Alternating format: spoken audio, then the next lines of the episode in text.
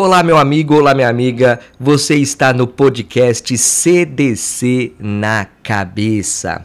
E no episódio de hoje eu vou trazer uma entrevista, uma live que eu promovi juntamente com a Comissão de Direito de Família da OAB de São Caetano do Sul, presidida pela doutora Paula Cristina Araújo, onde nós trabalhamos, nós falamos a respeito de toda a repercussão do que nós estamos vivendo, desse momento da Covid-19, dessa pandemia, com relação à alienação parental.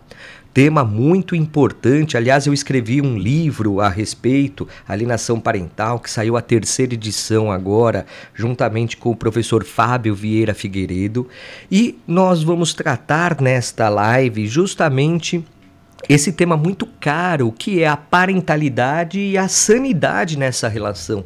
Né? O direito de visitas, a convivência, a relação entre pais e filhos, a relação entre avós e netos, quer dizer, toda essa relação familiar que é muito importante, essa relação de parentesco que faz com que as crianças não possam ser manipuladas, alienadas com vistas ao afastamento do convívio de outros parentes, de seus pais, de seus avós, tios, primos, não importa quem seja.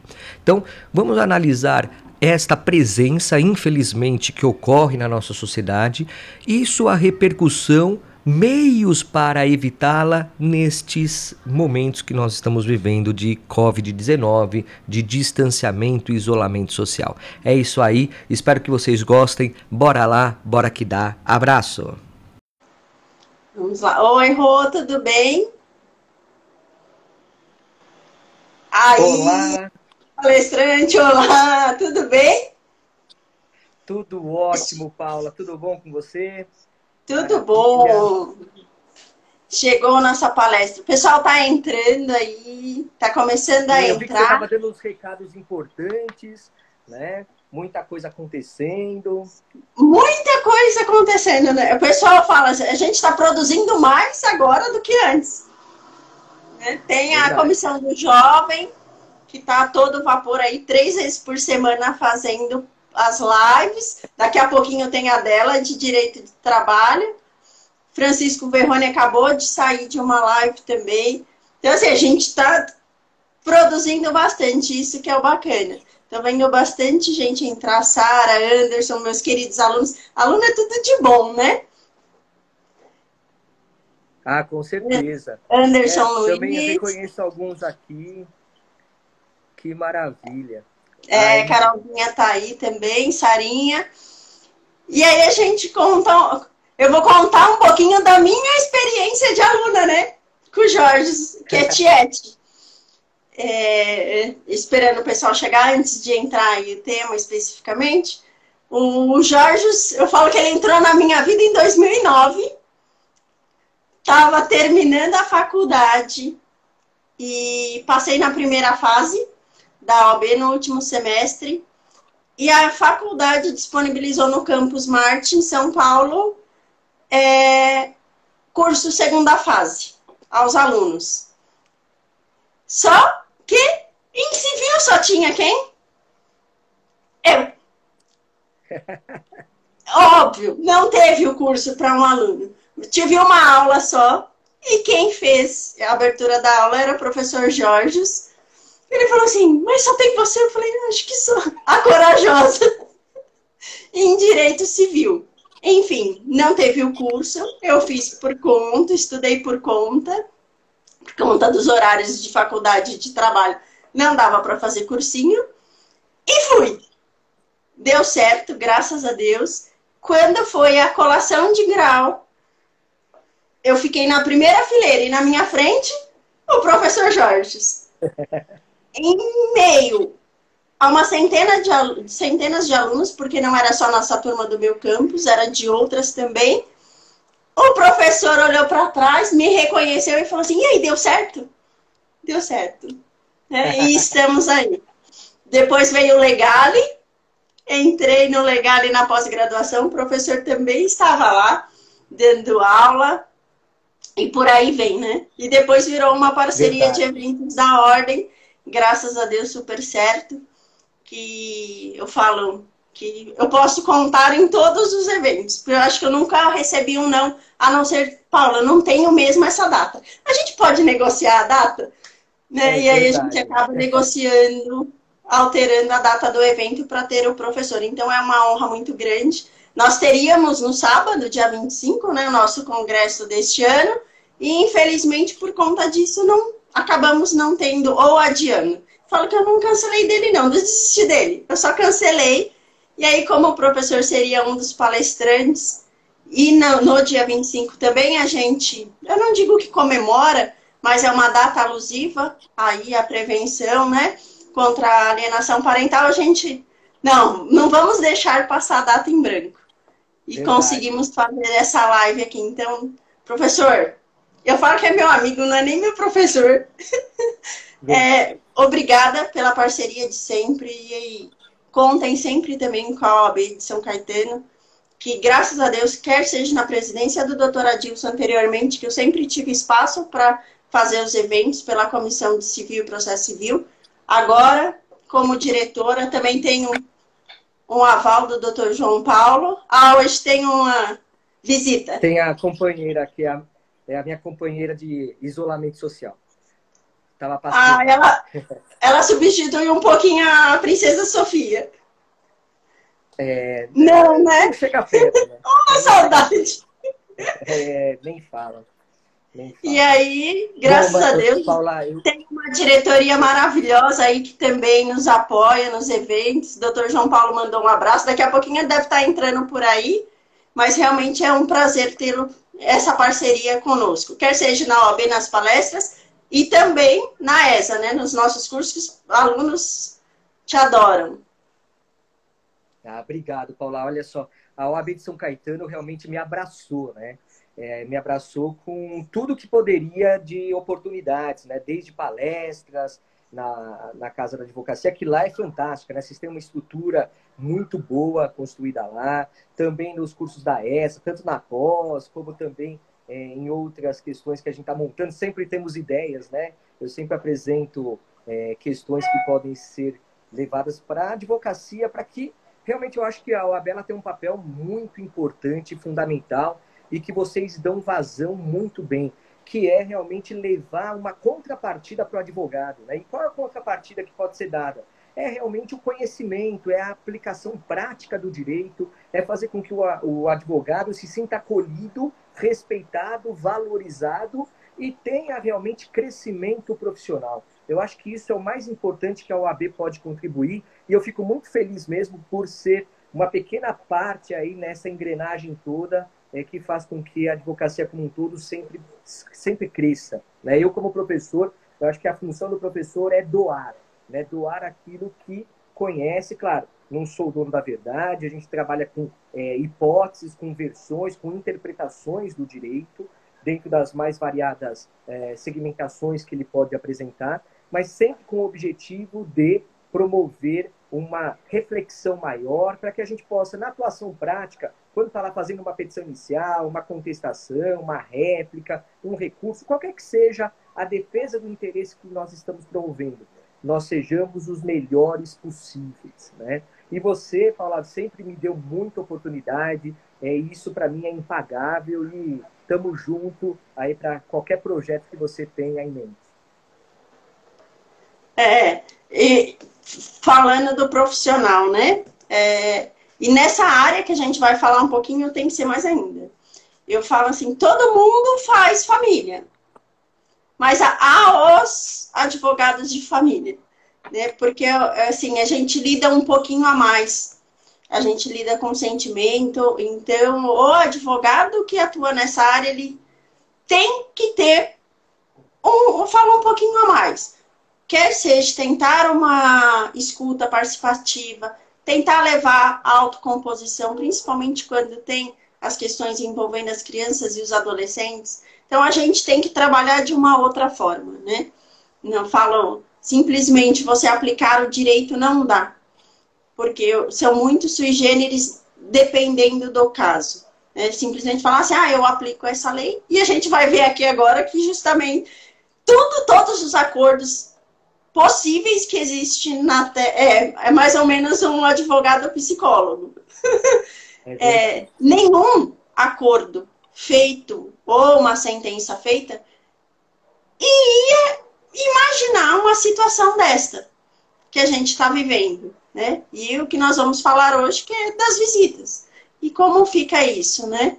Então, é, a gente conversou bastante. Eu acho que esse advogado tem quer ser, quer militar nessa área, tem uma outra visão, tenha uma outra uma, uma outra forma de atuação. Né? Eu gostaria de saber um pouquinho de você a respeito disso também. Sim, é, Paula, você tocou num ponto que é muito importante, né? O perfil do advogado.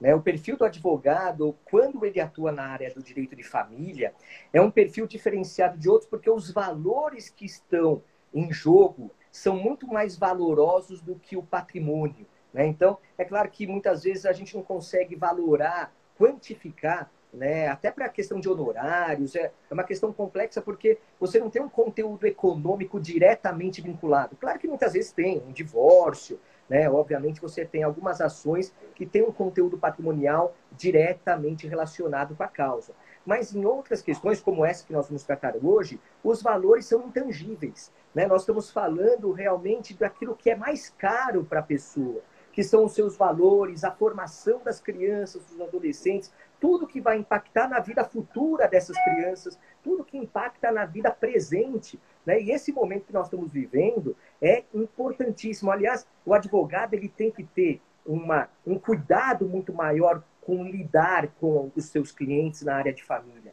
Ele tem que saber ouvir muito ele tem que compreender os anseios, as angústias que o cliente está levando para que ele possa, da melhor forma, dentro do direito, buscar tutela, buscar a salvaguarda daquele interesse, que é muito emocional, muito particular, muito íntimo. Né? E ninguém é igual a ninguém. Então, se uma pessoa diz que está sentindo algo a respeito de uma questão, não significa que o advogado tem a mesma percepção.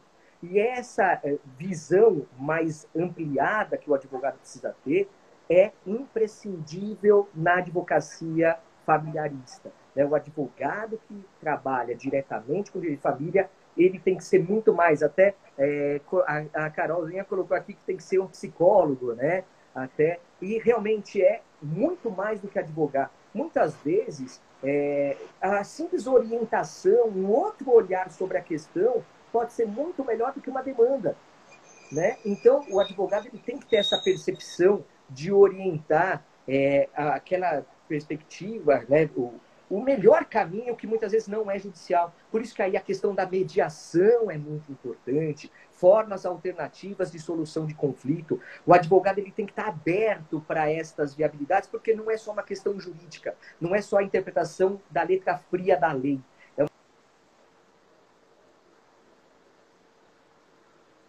o emocional, há várias vertentes fora do direito. Não é isso, Paula? Isso, é, é, é bem isso mesmo, né? Porque muitas vezes acontece alguma situação e o cliente te liga, doutor, aconteceu isso. E não é jurídico. É, é uma. Não adianta eu colocar no processo. Imagine a cada final de semana que acontece uma interface no meio da visitação, você peticionar. Não, é incabível. Não dá. Mas às vezes ele precisa da, só daquela, daquele ouvido, daquela orientação. Verdade. Olha, tenta desta forma, tenta de outra. Ou às vezes o pai que não consegue ver, doutora, hoje eu vou ir buscar, mas e se der certo? Eu falei, não sofre por antecedência. Vai, com pensamento positivo, vai dar certo. Se não der, você me liga e a gente verifica o que faz. Mas vai com o pensamento que vai, porque senão a gente fica sofrendo e as partes sofrem muito mais. Né? Então a gente precisa realmente desse olhar, dessa visão e estar, estar disponível, né? nesse sentido de escutar os anseios e verificar o que é viável juridicamente e o que não, o que às vezes é uma orientação, é uma falta de diálogo que a gente consegue intermediar isto. E agora já partindo aqui para nossa conversa mesmo, é, o que a gente pode orientar os nossos clientes com relação à responsabilidade parental né? É, porque não é, o, é, não é a maternidade, não é a paternidade, é a parentalidade. A criança necessita dos dois de igual forma. Ela ama os dois de igual forma, em que pese a gente sabe que uma pessoa tem um perfil, outra pessoa tem outras vezes. Eu sou a pessoa do abraço. Amo abraçar. Tem pessoas que não, não, não gostam do contato, mas nem por isso ama mes menos. E com pai e mãe, às vezes você tem isso também, né? E a criança não é obrigada a amar um ou outro mais. Ela ama igual, às vezes demonstra de forma diferente por conta do perfil de cada pessoa.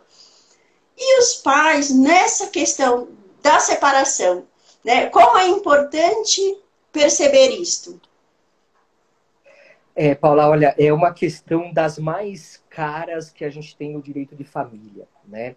Porque o que acontece é o seguinte, o ser humano, ele tem atuações que muitas vezes contrariam qualquer razão, né? Claro que a gente tenta sempre colocar do ponto de vista da razão, né? Mas a, o lado emocional, ele tem um peso muito grande nas relações familiares, obviamente, naturalmente, né? A questão do amor que você estava destacando aí no seu preâmbulo, né? Que o filho ama os pais, demonstra talvez de formas diferentes, mas ele tem amor pelos pais, assim como os pais também têm amor para seus filhos e demonstram de formas diferentes. Claro, a gente parte de uma premissa ideal, talvez, porque infelizmente a gente sabe que tem desvio dos mais variados nas condutas estabelecidas nas relações familiares, infelizmente.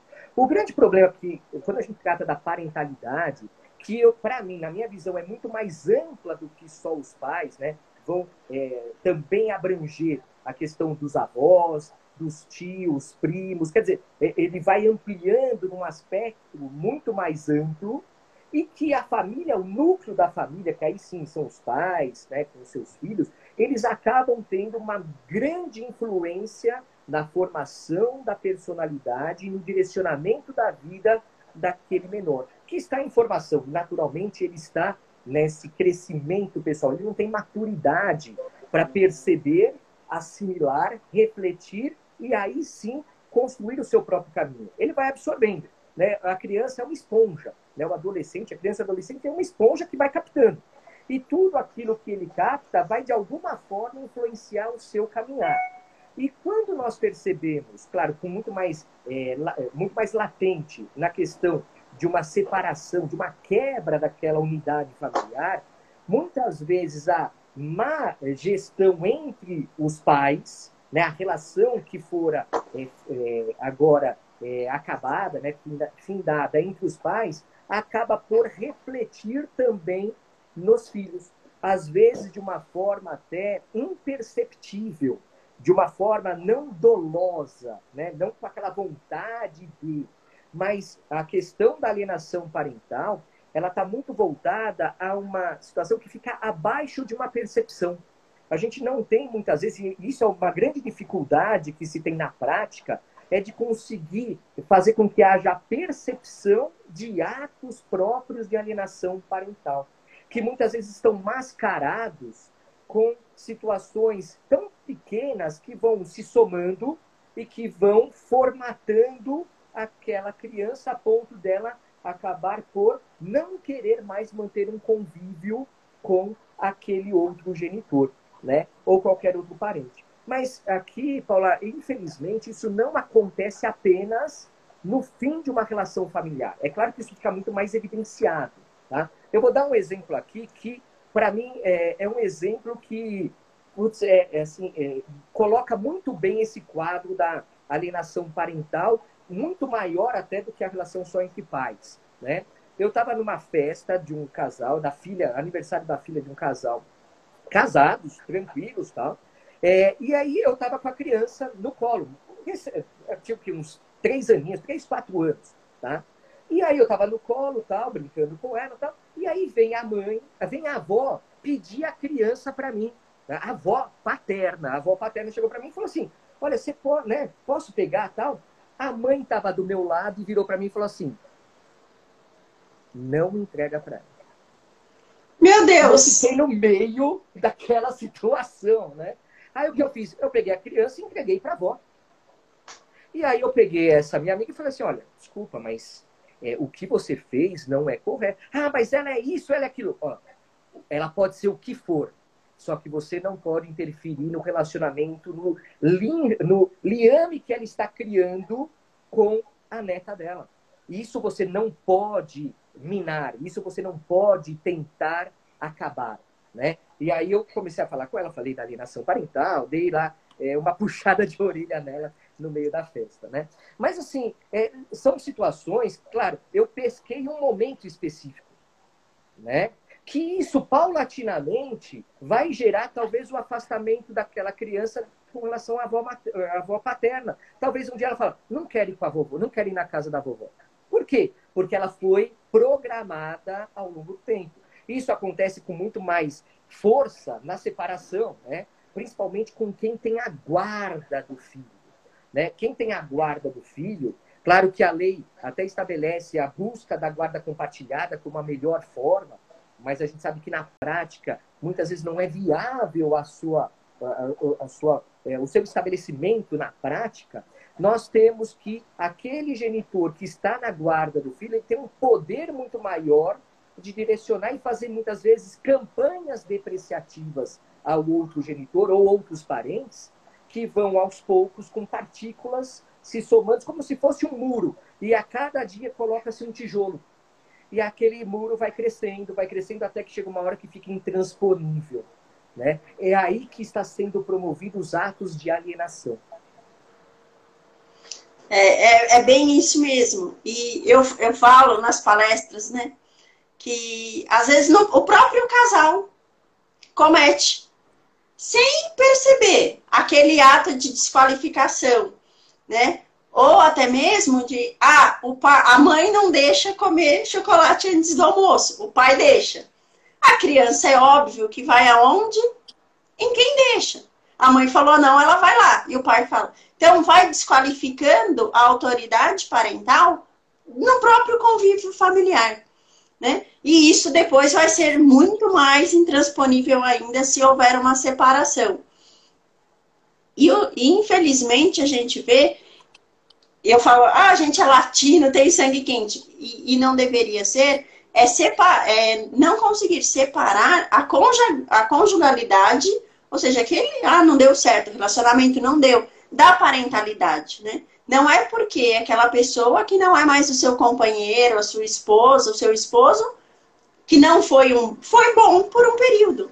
E a gente precisa ter isso em mente. Ok, hoje eu posso odiar a pessoa, mas meu filho não precisa odiar. Né? Eu tenho que separar muito isso. E levar isso aos clientes, eu, eu acho que é um ônus nosso. É uma incumbência social nossa. De tentar, olha, tudo bem, ele não foi bom como esposo ou como esposa, mas como pai, como foi? Eu sempre pergunto, mas como era? Ah, era ótimo. Eu falei, o que mudou? Só porque você se divorciou, mudou? Né? E a gente vê muito isso. E agora, é, eu falo que quais ah, das consequências da alienação agora é, é, muito, é pouco tempo mas aquela pessoa que já praticava atos de distanciamento, principalmente, né? Que é, é o pior, assim, ne, neste período que a gente está vivendo, aquela pessoa que já dificultava a convivência, agora achou um, um motivo, uma justificativa plausível, né? Falar assim, ah, não vai porque está em isolamento. É, eu acho e que aí, assim. É... É. é. Até a Liliane falou que meu áudio tá baixo, eu até coloquei agora o fone, eu acho que pode ser que melhore. Qualquer coisa me falem aí, tá? Mas assim, Paula, eu acho que você tocou num ponto muito importante, né? É claro que a gente tem é, medidas de isolamento social que são imprescindíveis. Né? Então, primeiro, a, a saúde é um bem muito importante também a ser protegido por atos práticos que a gente está vivendo. Eu digo, por exemplo, eu falo a minha realidade né? A princesa Sofia, minha princesa, né? Ela está na casa da mãe dela, né? Eu sou divorciado, tal, e ela está na casa da mãe dela. E eu nessa nesse período de quarentena eu não estou mantendo contato presencial com ela, físico. Por quê? Porque ela mora no mesmo prédio que os avós paternos, que são de grupo de risco, e isso, para mim, é interessante proteger não só é, a minha filha, mas também todos que convivem com ela. Tá? Só que aí o que, que, qual é o ponto que é importante? Quando a gente pensa na alienação parental, é uma construção que não é abrupta, não é repentina. São, como eu falei, eu dei o exemplo dos tijolinhos que nós construímos o muro. Então, não é essa realidade que estamos vivendo de isolamento que fez surgir a alienação parental. Mas ela pode contribuir com a alienação parental e muito. Daí porque o, aquele genitor que não está tendo contato presencial com o seu filho, a sua filha, ele precisa suplantar essa dificuldade, essa questão do isolamento com outros mecanismos. E aí eu digo para você, por exemplo, eu estou dizendo com base na minha experiência que, é, aliás, é, é, é uma questão muito importante. Você consegue muito mais enxergar a realidade, até mesmo para tutelar o seu cliente, quando você tem experiências próprias também. Né? Então, com certeza, eu vou ter um olhar diferente num divórcio, porque eu passei por um. Eu vou ter um olhar diferente numa relação é, de alienação parental, porque eu sou pai. Né? Então, tudo isso tem repercussão. Né? E na prática é o que a gente está experimentando agora. Então, é, eu digo a vocês que aumentou o meu trato com a minha filha sobre os meios digitais. Então, eu falo muito mais vezes com ela pelo WhatsApp, é, com vídeo chamada. Eu faço lição de casa com ela, é, com a videochamada. Tanto é que é, depois dessa live eu, vou, eu, tenho a minha missão é fazer a lição de inglês com a princesa Sofia. Eu sou o teacher dela de inglês aqui nessa, nesse período de isolamento. Então, é, eu tento e busco me aproximar dela com outros mecanismos. Hoje à tarde a gente estava fazendo aula de arte juntos. Ela estava construindo a atividade dela e eu estava com ela é, conversando aqui como a gente está hoje, só que agora só que pelo WhatsApp. Então existem formas de aproximar para evitar a alienação. E o mais importante, eu acho que a, a, o ponto de toque para é, culminar né, com o afastamento dessa construção de uma alienação é o que a busca pelo aproximamento daquele genitor que está se sentindo vitimado de uma alienação. Então, quanto mais aquele genitor ou qualquer outro parente que possa sofrer como vítima da alienação parental puder suplantar essas barreiras impostas, é, quer seja presencialmente, mas nesse momento que nós estamos vivendo mais do ponto de vista digital, com ligação, com mensagens de texto, de vídeo, de áudio, chamadas é, simultâneas, vai realmente gerar uma é, o abrandamento, a mitigação desta possível alienação parental que já estava construída, porque não é de uma hora para outra que ela é edificada. Né? Tanto é que se você analisa questões de pais que sofrem alienação parental, você percebe que eles, de alguma forma, também contribuem se isolando. Né? Em vez de buscar, claro, é, é, cada realidade, cada caso é uma situação específica, obviamente, mas é, como que aquela, aquele pai pode lutar é, em face de uma alienação parental construída? Também depende muito da idade da criança. Né? A Princesa Sofia tem oito anos de idade. Ela já está numa maturidade que ela consegue perceber coisas que quando ela tinha quatro, três anos de idade ela não tinha. Um adolescente. E ela consegue hoje interagir com as redes sociais. Se você Também. pegar um bebê uma, de dois aninhos, ele não vai ficar. Sim, tanto que eu fiz questão de deixar um celular com ela. Eu comprei um celular para ela. Falei, princesa, este é. Você pode me ligar qualquer hora do dia, da noite, qualquer coisa, eu tô aqui. Né? Então, é, essas distâncias elas podem ser encurtadas. Claro que não substitui os momentos presenciais. Isso é, não tem sombra de dúvida nenhuma que não substitui. Só que eu acho que a nossa proposição nesses tempos de é, isolamento social é como minorar os efeitos, né? Como fazer com que os pais, os avós, é, é, todos que estão nessa relação de parentalidade, até mais amplos, os amigos, a gente consegue encurtar esses espaços. Né? Eu acho que esse é o ponto mais importante. Você não concorda, Paula? Concordo, sim. Eu acho que é um meio é, para distanciamento e por conta da saúde, que é em primeiro lugar. é que muitas vezes a gente também verifica, é, e eu tive clientes nesse sentido, que já tem esse distanciamento, que a mãe, a cada dia de visitas, é, é uma justificativa para não deixar. Veio a pandemia, não, não falou assim, não quis nem saber, olha, vamos tentar negociar, fica melhor aí ou melhor aqui. E já, não, você não vai pegar. E não dá nem a contrapartida da questão de áudio, de telefonema, nem nada. E sobra o que pai? Realmente buscar na justiça o seu direito de visitas. Tomadas as cautelas. É óbvio que se você, como advogado, verifica, olha, você está no grupo de risco, ou tem pessoas na sua casa que, que estão. É óbvio, você vai orientar e falar, olha, desculpa, não dá. Não tem como você buscar, porque você realmente está colocando. Agora, se a criança está isolada com a mãe, que também não é do grupo de risco, você está isolado, não é do grupo de risco, talvez, e ah, não vou precisar usar transporte público, não é outro estado, não é outra cidade, ou são cidades limítrofes, como nós temos aqui, né? É, eu não vejo essa dificuldade em não permanecer com as visitações, tomando todos os cuidados necessários, é óbvio. Né? É, você tem um super relacionamento e achou, até por conta da Sofia, que tem os avós e tem esse contato que é melhor. E eu, isso é importante, o diálogo entre os pais. João Paulo, nosso presidente, acabou de entrar. E esse contato e, e essa conversa, né?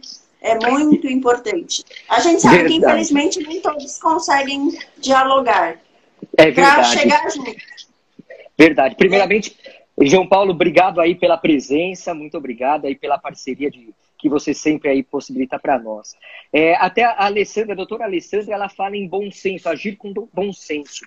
E aí eu destaco o seguinte, Paula, o importante é, é o, o, advogado ele tem a isenção de estar por fora, né? Na, a gente sempre olha o caso por cima, né? Essa que é sempre a, a importante visão do advogado, olhar por cima e se afastar daquele apego emocional para melhor orientar o cliente. Porque a gente sabe, o lado emocional é complexo. As pessoas, né, quando estão envolvidas no lado emocional, elas acabam perdendo o senso, o bom senso, né? o senso de justiça, do que é justo, do que é adequado, do que é exagerado ou não. E o advogado ele tem um papel muito importante. Né? Claro que o judiciário está sempre com as portas abertas para tutelar qualquer interesse, mas eu entendo que é sempre importante, antes né, de buscar uma tutela judicional, se for possível, buscar um caminho de um meio alternativo de solução, porque muitas vezes, né, se é, a outra parte também tem um advogado, por conta já de, uma, de um litígio anteriormente constituído, vale a pena ter um contato entre advogados, vale a pena buscar uma solução direta, né? porque é uma, a, a realidade da, é, da guarda, do direito de visitas, é uma realidade muito dinâmica no dia a dia. Né? Então, assim, você pode estabelecer a maior quantidade de regras possíveis no momento da, do divórcio, da separação. Né? Ah, final de semana sim, final de semana não, dia dos pais, dia das mães, férias X, férias Y. Quer dizer, você pode fazer o que for. Só que nada vai ser mais importante do que a prática. É daquele negócio de, pô, olha, esse final de semana apareceu uma festa de um primo é, da Sofia. Posso ficar? Não é o meu final de semana, mas posso ficar com ela? É, é essa relação que tem que ser construída e vice-versa. Né? Olha, você pode abrir mão, eu estou pensando em viajar por conta de situação XYZ, você pode abrir mão é, desse seu primeiro período de férias, vamos inverter. Tá? É, é essa realidade dos pais saberem que, independentemente do conflito que eles tenham, emotivo, tal, eles precisam preservar o bem maior que é o seu filho, a sua filha, isso vai fazer com que eles afastem naturalmente os atos de alienação briguem. Não, tem, não, eh, não há necessariamente uma relação harmônica entre os pais, mas eles têm que saber que há necessidade de eles terem um respeito para com como eles cuidam da prole, como eles cuidam dos seus filhos. Esta que é a importância, esse que é o principal sentido, acho que, do advogado, né? O advogado, a advogada, ela tem que ter essa percepção. Ela tem que olhar para o cliente dela e falar assim: mas espera aí, o que, que você está fazendo na prática? Você acha que você está correta em correto em colocar isso na cabeça do seu filho, da sua filha? que é, alterar de uma forma, criar é, um evento que não tinha na véspera ou em cima. Ó, você está vindo para cá pegar uh, uh, uh, o nosso filho? Ó, não vem agora porque surgiu agora uma patinação que eu vou levar. Não, meu. Tem que ter um respeito com relação a isso, né? É o que o Gonzaga está falando aqui, advogado Gonzaga. Tem que preservar as crianças. É o, é o maior sentido é a proteção, porque, infelizmente, isso vai repercutir na vida Pensa no adulto que acaba tendo na sua formação atos de alienação parental. Ele não vai se relacionar bem com as pessoas. Aliás, a gente já está tendo diversos problemas sociais, até por conta da tecnologia, até por conta é, da tá muito no virtual. Né? O lado humano está se perdendo muitas vezes. Né? Muitas vezes é mais fácil deixar a criança com o celular do que interagir com ela. Né? Tem várias perspectivas que a gente precisa tomar cuidado. E o casal precisa, até a, a doutora Ju está falando aqui, precisa pensar na saúde emocional da prole.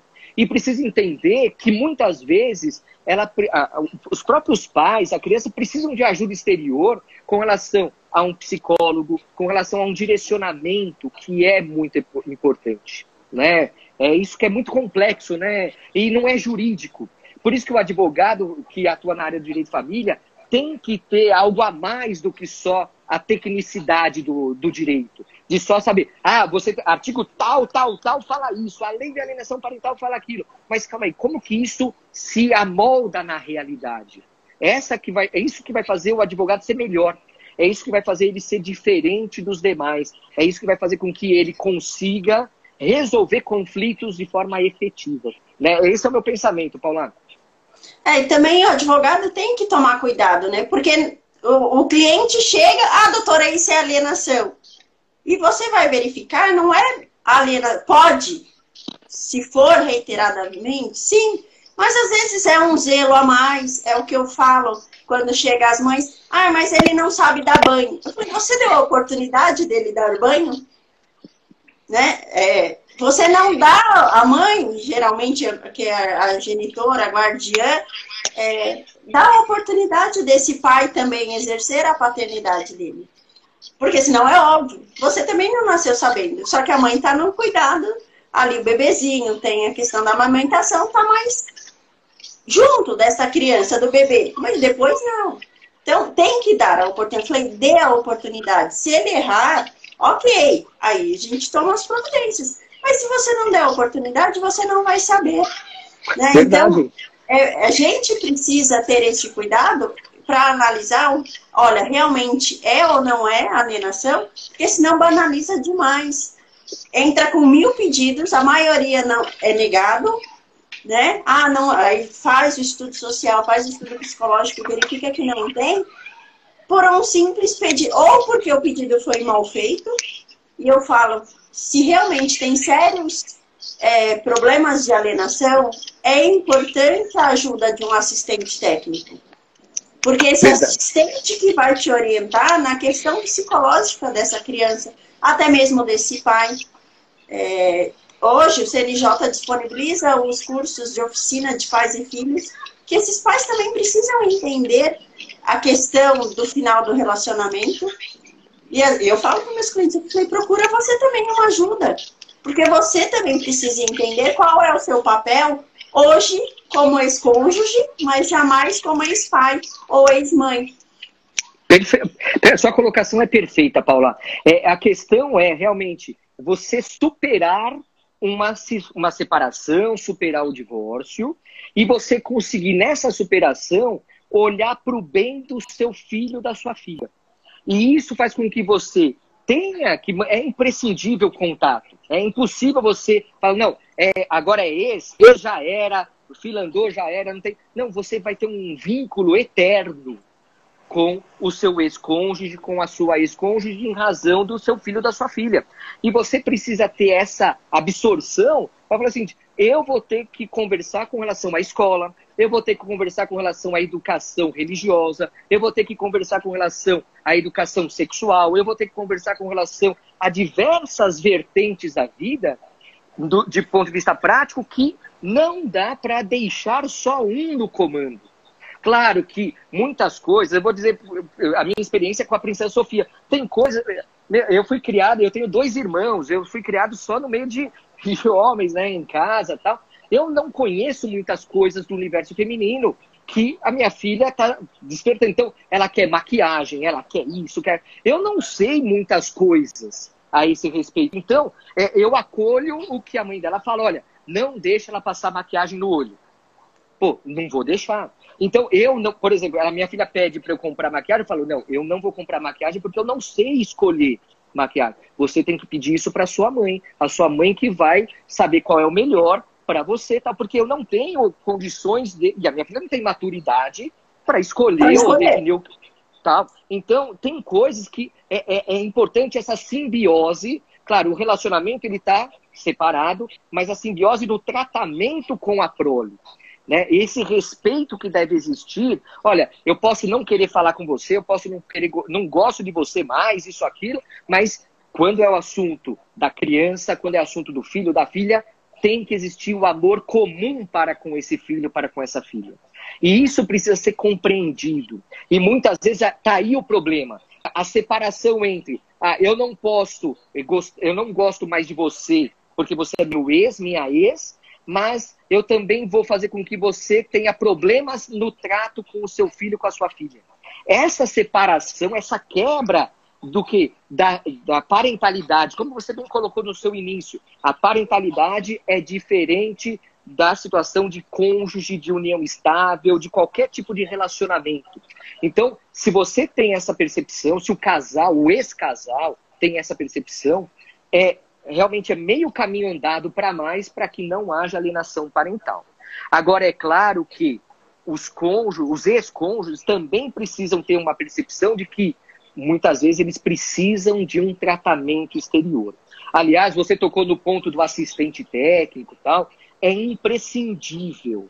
É imprescindível o advogado ter uma equipe multidisciplinar, né, para que possa o quê? Possa passar antes mesmo até ou concomitante ao ajuizamento de uma ação, porque algumas medidas são urgentes de serem tomadas, concordo, né, não dá para esperar, mas para evitar uma falsa alegação de alienação parental, que justamente isso compromete quando a alienação parental ela é praticada. Porque muitas vezes você vê no judiciário a dificuldade de reconhecimento da, da alienação parental, porque parece que se perde força frente à banalização de pedidos de alienação parental sem alicerce, sem condições mesmo, sem suporte. Quer dizer, cadê a causa de pedir bem fundamentada? E quando eu falo causa de pedir, não é a letra fria da lei, não é pegar o artigo da lei de alienação parental e falar assim, olha aqui, olha lá. Não, é falar assim, olha, o estudo psicossocial, o estudo do psicólogo. Olha só, a, a, a, análise tem que ser muito maior. Eventualmente até uma, uma ação probatória autônoma, né? Se a gente for entrar um pouquinho em processo, tal, dar uns pitacos aí. Quer dizer, buscar a constituição de prova para buscar realmente o melhor caminho, até para a solução. Não dá para ter análise de mérito da alienação parental sem uma larga produção probatória. É impossível. Quer dizer, não dá para ter cerceamento de defesa. Aliás, o juiz tem que pensar de uma forma mais ampla possível. O Ministério Público também, que atua obrigatoriamente nesses casos, tem que deixar a produção de prova da mais, de uma forma mais completa possível para abarcar realmente se é ou não é. Né? E, claro, se não é, tem que ter consequências também para a falsa alegação. Se é, tem que tomar as medidas mais adequadas dentro do caso concreto para superar a alienação promovida. Não é isso, Paula? Ah, com certeza. E é o que eu falo sempre. Eu falo, gente, em uma, se você não tem um, um suporte do assistente, em uma entrevista que geralmente é feita no judiciário, não vai. Porque no judiciário todo mundo vai na entrevista. Não, eu deixo tudo. eu converso, eu deixo ver, eu, eu não faço nada. Né? É um anjinho, aí, né? É um anjinho. E aí, em uma, infelizmente, não dá. Se você tem o suporte do assistente técnico que já fez, tá ali acompanhando o seu cliente, a gente tenta de uma forma ou outra que ele leve a criança também para que tenha esse acompanhamento. Esse assistente técnico vai acompanhar o estudo ali. Então, você tem um suporte para falar excelência? Não dá para ter. Eu preciso de mais. Né? É, Ou até mesmo do... provocar o juiz para que tenha outras sessões e para que o juiz peça para que as partes vão procurar é, quer seja particular ou pela, pelo público, mas um acompanhamento, um estudo para realmente depois se chegar à conclusão do processo. É verdade, até a Gi está colocando, o problema é quando os clientes são hipossuficientes. E realmente, é, a gente sabe que o judiciário não tem suporte técnico adequado. Fato. Não tem. Quer dizer, infelizmente, quem tem melhores condições financeiras para contratar assistente técnico particular, é, pagar a prova pericial, a, análise biopsicossocial, é, é, com pagamento, vai ter muito mais a proteção, vai ter muito mais defesa no judiciário. Isso é fato. Até dou um exemplo, até eu tive um caso que era tinha alegação de alienação parental, eu estava pela genitora guardiã do menor. Né? E aí foi, foi promovido o quê? Foi, foi a perícia foi para o IMESC, porque eles não tinham condições econômicas, e o IMESC agendou a, a prova de exame de paternidade, em vez de agendar aquilo que deveria ser feito. Quer dizer, realmente a gente tem deficiências, né? É, e isso é muito custoso para as partes, porque a gente está falando de vida, a gente está falando de, é, maturiz, é, de crescimento, de desenvolvimento da criança, do adolescente. É, essa falha do judiciário hoje vai gerar consequências nefastas no futuro. Esse que é o maior problema. Então, infelizmente, a gente tem que é, o judiciário não consegue absorver adequadamente com é, a entrevista realmente não é aquilo que deveria ser. Quer dizer, eu preciso ter um acompanhamento de um período de tempo. Eu preciso ter dinâmicas é, psicossociais sendo desenvolvidas para definir se há ou não realmente atos que induzam a alienação parental. E não é uma entrevista de uma hora que você vai perceber, né? Porque realmente é muito fácil e até às vezes com orientação, fala assim, ó, responde isso, responde aquilo. E a pessoa no detector de mentiras, né? fazer uma comparação esdrúxula aqui, é como o melhor pai, a melhor mãe do mundo. Né? Infelizmente, a aparência não se concretiza na prática do dia a dia. Então, o acompanhamento, ele não é uma, uma, uma entrevista, ele tem que ser um acompanhamento ao longo de meses para ser possível identificar, porque é aquele tijolinho que está sendo posto todo dia, que vai aumentando o muro, que esse muro vai se tornar intransponível, concretizando a alienação parental. É, esse é o problema. Aliás, até, é, Paula, a gente, infelizmente, a gente tem tempo aqui, né? Tem vale tempo pena... boa. É, vale eu só vou... não, e vai, se deixar esse, esse assunto, eu vou falando até amanhã. É... Vou, com certeza. Dessas situações que está acontecendo agora, eu, outra coisa que tem acontecido, sem ser a, a questão da suspensão das visitas ou da, por vídeo, é a anteci como anteci muitas escolas estão, as escolas estão suspensas, as aulas ou tendo virtual, é trazer as férias, antecipando as férias para o convívio. Então, ah, 15 dias com um, 15 com outro. Ah, pode ser que vai mais? Vai fazendo essa. Então, eu já vi decisões nesse sentido. O que, que você acha desta é, modulação, deste regime de antecipação das férias para agora? É, realmente. Bom, primeiro que o que a gente está vivendo é surreal e não, é, não há responsabilidade de ninguém. Né? Quer dizer, a gente não pode atribuir a culpa a ninguém. Né? Então, até nas outras relações de consumo, trabalhistas, outras repercussões, como a gente está vendo aí, a gente não tem como atribuir uma responsabilidade direta porque está todo mundo sofrendo. Né? Então, a antecipação das férias que muitas escolas estão promovendo é até uma forma delas se adequarem a um modelo de aulas não presenciais. Quer dizer, tem todo um estudo também por parte das escolas. Só que aí a gente tem que voltar uma questão muito importante é, a antecipação das férias, a princípio, se a gente pensar de forma objetiva, faria com que a gente pudesse pegar a regra estabelecida entre aqueles ex-cônjuges, né, entre os pais, para falar assim, bom, então 15 dias primeiros é, são meus, 15 dias é, da segunda quinzena são seus, quer dizer, ter esse equilíbrio com base numa regra normal. Só que a gente tem que levar em consideração outras situações, né? Grupo de risco, questões da preservação da saúde do menor e de outros que estão à sua volta, né? Tudo isso tem que ser bem analisado e, é claro, é, num primeiro momento, antes mesmo do judiciário intervir. Agora, é claro que, havendo uma é, imposição ou uma dificuldade de exercício do direito de visitas, é, e em situações que é possível exercê-las, levar para o judiciário, e o judiciário realmente tem reconhecido que a mesma forma de divisão de visitas nas férias ordinárias, né, vou chamar de ordinárias, que seria o comum sem esse período de pandemia, para esse período também, sempre que possível. Aliás, é até importante a gente tocar, é, Paula, no projeto de lei. Né? Eu queria que você até introduzisse essa questão do projeto de lei, né, do 1627 de 2020, que trata de várias questões de direito de família e uma delas também em relação ao direito de família, né? Isso, eu só vou fazer um parênteses aqui, dar boa noite para o doutor Fernando Duque Rosa, presidente da OAB Diadema. É uma honra tê-lo aqui conosco. Está falando boa noite. É, Obrigado, boa noite.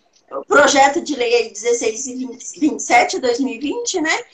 Ele realmente traz essas questões transitórias, são normas transitórias e emergenciais até findar este período de pandemia. Então, vai tratar de questões de casamento, testamento, questões de alimentos, e uma delas é justamente a regulamentação de guarda, que ele vem lá no seu artigo 6 e 7, que fala, inicialmente, pela, se for de acordo, é, a suspensão das visitas, que foi o que vocês fizeram, no caso da Princesa Sofia, dando alternativa da videoconferência, né, de outros meios digitais, para ter essa aproximação, porque não se pode perder o vínculo. É claro que para a criança o mais importante é o quê? É o cheiro, é o contato, é o afeto, estar junto. Mas numa situação que vai colocar a criança em risco ou outras pessoas em risco, e aí você pega e aplica essa questão da suspensão das visitas. Fala-se primeiro do acordo, se não tiver a critério do juiz, pode Verdade. ter a suspensão. E no sétimo ele traz essa questão de ah, a viabilidade de se aplicar as férias. Então é uma norma transitória que já está aí. É, eu tenho minhas ressalvas, porque eu acho que não é chegar ao pedido de suspensão, acho que tem que se analisar o caso concreto, porque justamente nós temos essa situação de reiter, já de existência já da alienação e que aí essa suspensão vai ser apenas mais uma justificativa e vai falar, ah, não é uma justificativa porque está na lei. Verdade. E aí esse pai não vai ter o convívio, nem presencial, e às vezes até tem, ah, não, eu sou obrigada a deixar a ver a videoconferência. Mas o guardião que está com a criança fica ali do lado, assim, escondidinho, a criança fica inibida. Né? Eu tenho um cliente que fala, doutora, quando eu falo com a minha filha por vídeo ou por telefone, por ligação, ela não é, é a mesma criança. Por quê? Porque Sim. ela está sofrendo interferência. Né? Ela está ali com um genitor ou uma genitora que está inibindo que ela seja ela mesma com o pai. Ou e com a mãe. É, e você vê, Paula, que é só uma presença, não precisa falar nada. Né? E realmente isso acontece. Quer dizer, por isso que é muito difícil configurar, porque é tão, é, é tão paulatino o que vai acontecendo, é tão vagarosa essa construção da alienação parental, que realmente é, a criança ela não sabe nem como se comportar, mas isso está sendo moldado há tempos. Né? Aliás, perguntaram aqui qual é o projeto de lei. A Leila, a doutora Leila perguntou. O projeto de lei é do Senado Federal, projeto 1627 de 2020, 1627 de 2020.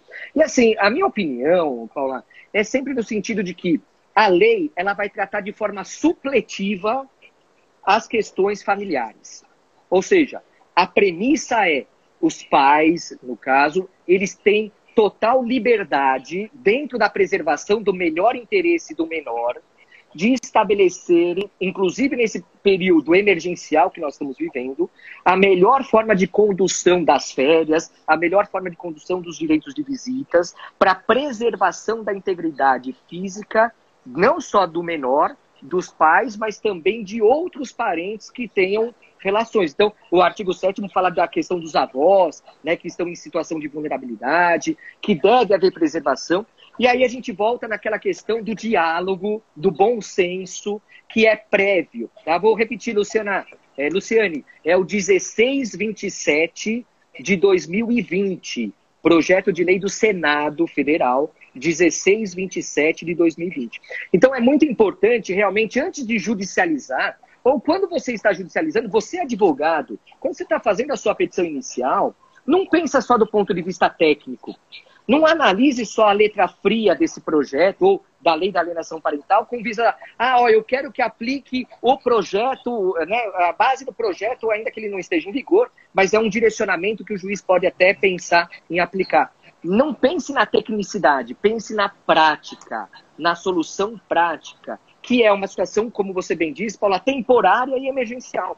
Né? Então é assim que a gente tem que trabalhar nessas questões, né? E olha, já estamos no finalzinho aqui da nossa já live. Tá, o, o tempo oh, passa. O tempo é, passa, do, o tempo voa. Né?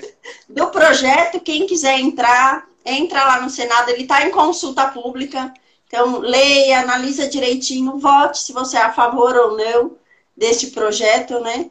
Tem questões bastante polêmicas, talvez nem tanto na questão do, das, das visitas em si, mas dos alimentos e, e principalmente do casamento tem. Tem, então, tem bastante coisa. Gente, tem bastante coisa que você fala assim, poxa, não, acho que não há necessidade disso. É uma, é uma precaução muito extrema. Né? É, por mais que seja emergencial, a gente não sabe até quando vai ser. Né? Aí você fala, poxa, não é porque eu sou idoso, que eu estou num grupo de risco, que eu não vou poder casar. Né? Verdade. Verdade. Tem um casamento então, virtual aí. Analisar. É, o casamento virtual. E N situações. Então, acho bacana a gente analisar esses projetos né, que estão aí e, e dar a nossa opinião. Tá lá, consulta aberta à população, então vale a pena também. E finalizando aqui, eu não posso deixar de falar, porque eu sou super contrária ao projeto de lei, que é o 498 de 2018, que fala da revogação da lei de alienação parental. Eu sei que tem muita questão que fala da, da banalização, mas a justificativa do projeto falar que é que a lei é feita para pedófilo, eu não posso aceitar. Porque eu sei Verdade. muitos clientes que sofrem com alienação também está em consulta, também é do Senado. Então, quem puder clicar lá, não concordo com a lei, eu vou agradecer muito. Verdade, eu é, apoio totalmente. E é papo para uma outra live, porque agora tem um, uma, um substitutivo que me deixou até mais horrorizada do que o próprio, a gente estava conversando, né? Do que a própria lei em si. Verdade. É, nós estamos a dois minutos de acabar, é, e se não acabar antes, não dá para salvar, então tem que acabar antes de dois minutos. É, Paula, muito obrigado pela, pela oportunidade mais uma vez que você me disponibiliza. Ó, eu quero, ó, vou fazer meu, meu, minha publicidade aqui, né? Aqui meu. Eu tenho esse, mas eu quero é, novo. Essa, é, essa é a terceira edição que saiu esse ano, tá? É, junto com o Fábio Figueiredo. E ó, vou anunciar aqui, vou fazer sorteio. Ah lá, fala lá. Vou fazer sorteio dessa obra aqui para vocês. Depois eu, no meu feed vai estar as regras do sorteio, tá? Junto com o Fábio Figueiredo, que está dando um exemplar. Esse é o da Princesa Sofia. Ela até tá pintando aqui a capa, tal. Ah, ela é um barato. Ó, mais uma vez, muito obrigado, Paula. É, precisamos encerrar, por óbvio. Obrigado a todos que viram, alunos, ex-alunos, amigos. Obrigado toda a diretoria da OAB de São Caetano. Obrigado, Paula, e estou sempre à disposição. Eu que agradeço imensamente, agradeço a todo mundo que participou aqui. Não dá tempo de nomear todo mundo. E o pessoal está falando maratona. É, eu já estou conversando com ou sábado ou na segunda a gente vai tratar da alienação parental dos, dos efeitos na,